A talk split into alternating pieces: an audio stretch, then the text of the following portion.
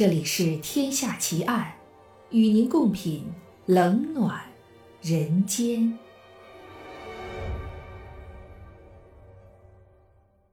各位听友您好，我是暗夜无言。您现在收听到的是《天下奇案》，今天为您带来的案件是感冒药投毒杀人奇案。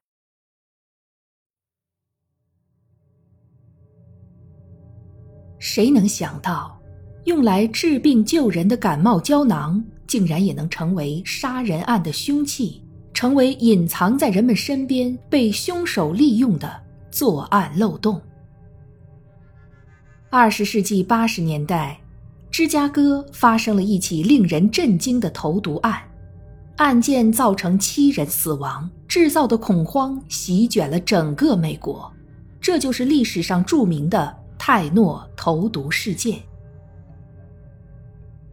一九八二年九月二十九号那天，家住在伊利诺伊州鹿林镇的十二岁女孩玛丽克莱曼身体不舒服，她感觉鼻塞、嗓子痛，于是凌晨她就起来跑到了父母的房间。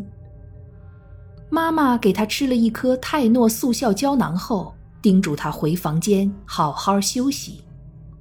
等到了早上七点，当他的父母准备叫女儿起床上学的时候，却发现他已经倒在卫生间，奄奄一息。他们立刻叫来了救护车，可惜玛丽送到医院后证实已经死亡。当时医生初步诊断她是中风死亡，但是送玛丽去医院的急救人员却内心有一点疑惑。一个年仅十二岁的小女孩中风的几率实在有点低，最终医生只能告诉玛丽的父母，玛丽很可能是因为倒地之后重击撞到了头部导致的大脑急性中风猝死。玛丽的死并没能引起什么波澜，只是此时的人们不知道，这个可怜的小女孩的遭遇不过是一个开始。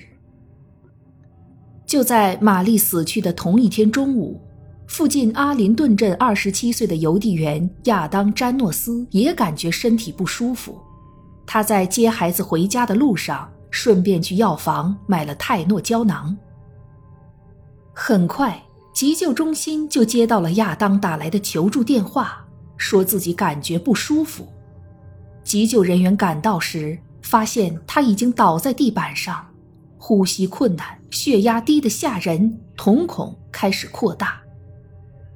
急救人员火速把他送到急诊室，但是没过几分钟，医生便证实亚当·詹诺斯已经死亡，而医生的诊断是心脏病突发。当晚，亚当的家人聚在一起商量着为他办后事。亚当的弟弟斯坦利和妻子特丽莎感觉有些头痛，便也服用了在哥哥家找到的泰诺胶囊。几分钟后，两人面色发青地倒在了地上。医护人员再次冲进了亚当家里。送到医院后，斯坦利当晚死亡，他的妻子特丽莎也在两天后死去了。两个小镇的四个年轻人接连猝死，这不仅引起了死者家属的怀疑，消防队和救护人员在交流工作信息的时候，也感到事情不是那么简单。有人觉得他们不是死于疾病，而是死于中毒。随后，他们的血液被送去检查。这件事在两个小镇里成了大新闻。当地的消防员菲利普在和朋友理查德聊这件事的时候，提到了第一个受害者玛丽服用过泰诺胶囊的事儿，就顺口一说，可能是吃泰诺吃死的。一语惊醒梦中人，他们恍然大悟，立刻联系了亚当和玛丽的家人，一询问得知他们果然都吃过泰诺胶囊。越想越害怕的二人立刻报了警。警方随即到了亚当和玛丽家里，取走了死者吃过的那一瓶泰诺感冒胶囊，回警局调查。毒物专家迈克尔·夏弗尔检查了这两瓶泰诺胶囊，他发现这两瓶感冒药的批次编号均是 MC 二八八零。而当他检查药品时，意外发现这两瓶药品都带有一股苦杏仁味儿。而经过对两家的死者血液化验，在四名死者的血液中，发现他们血液内氰化物的含量远远超过了致死剂量。每个人血液中氰化物的含量甚至都在致死剂量的一百到一千倍。随后，迈克尔化验了瓶中的药品。他发现药品内含大约六十五毫克的氰化物，足以致一万个成人于死地。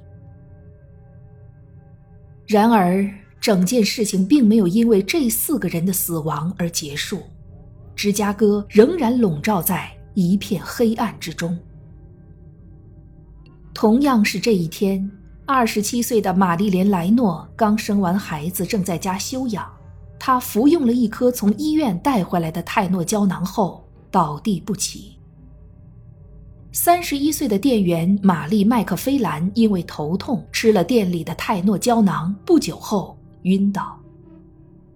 晚上，来自拉斯维加斯的空姐宝拉普林斯在芝加哥机场附近购买了泰诺胶囊，服用后身亡。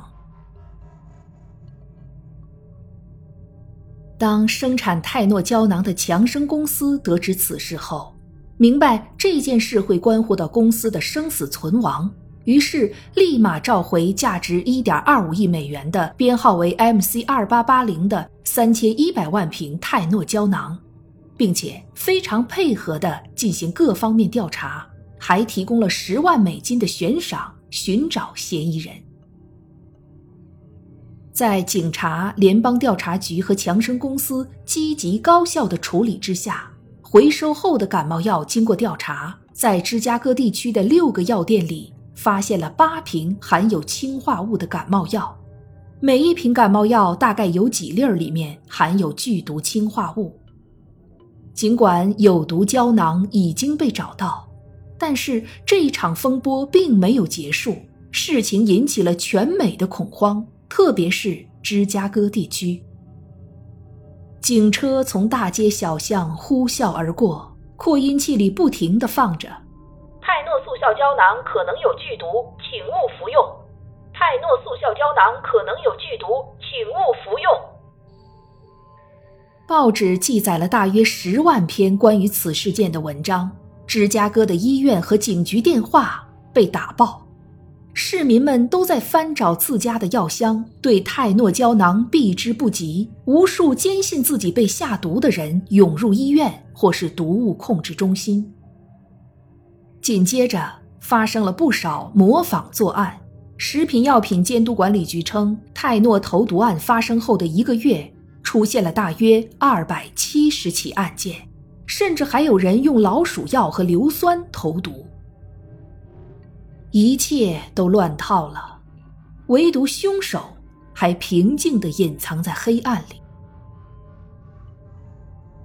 FBI 发布了罪犯侧写，凶手是男性，对社会有不满，平时为人内向孤僻，对泰诺公司或者社会政府有不满，所以实行报复。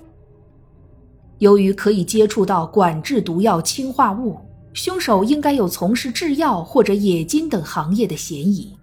凶手自己拥有一台私家车，所以可以自由而方便地行驶在街道，寻找可以投毒的药店。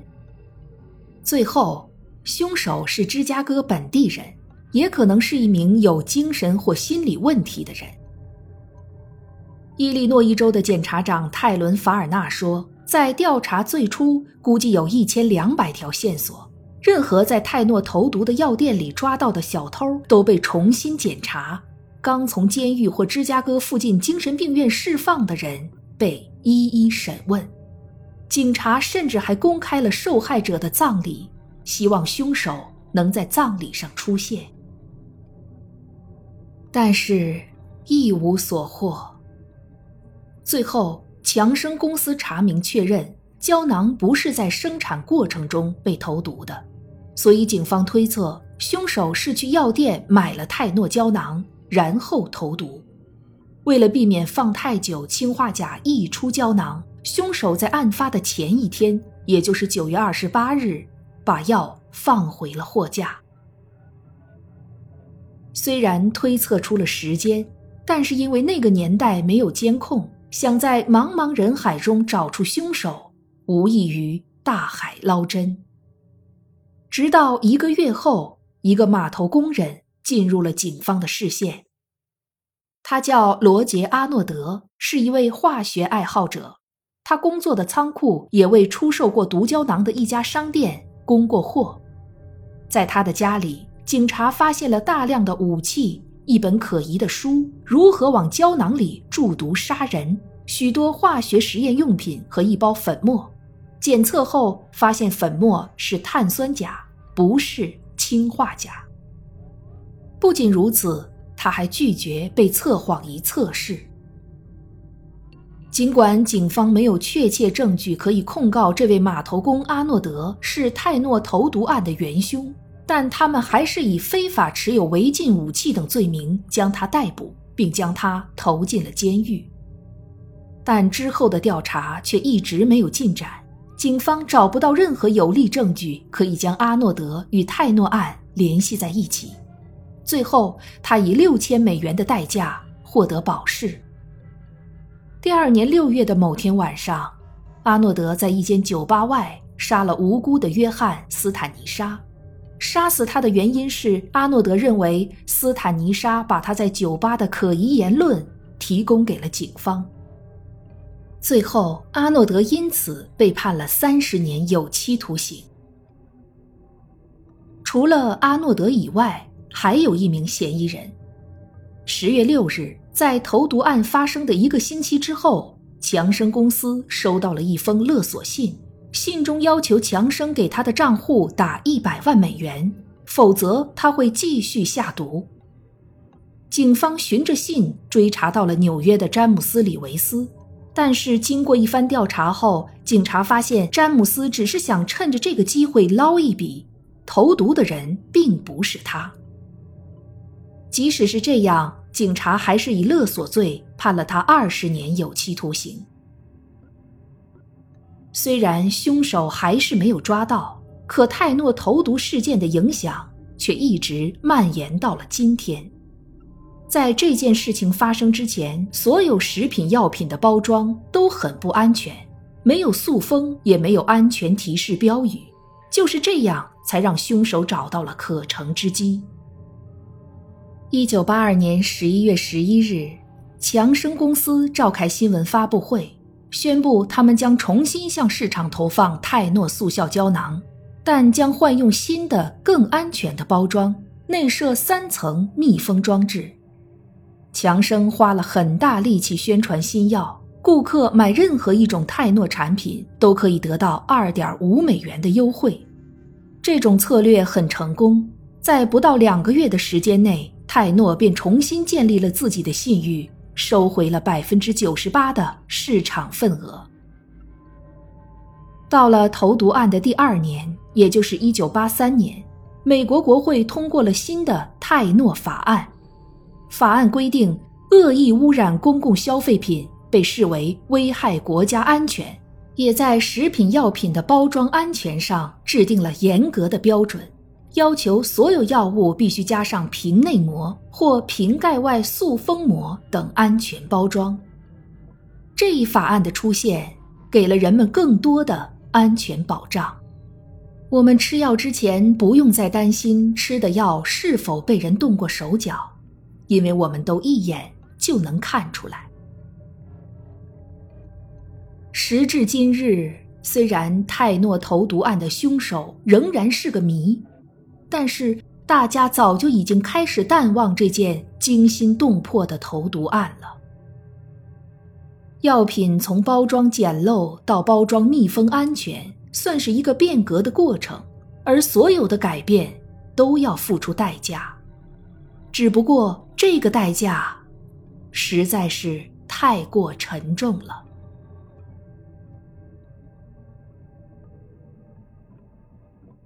这一集的节目到这儿就结束了。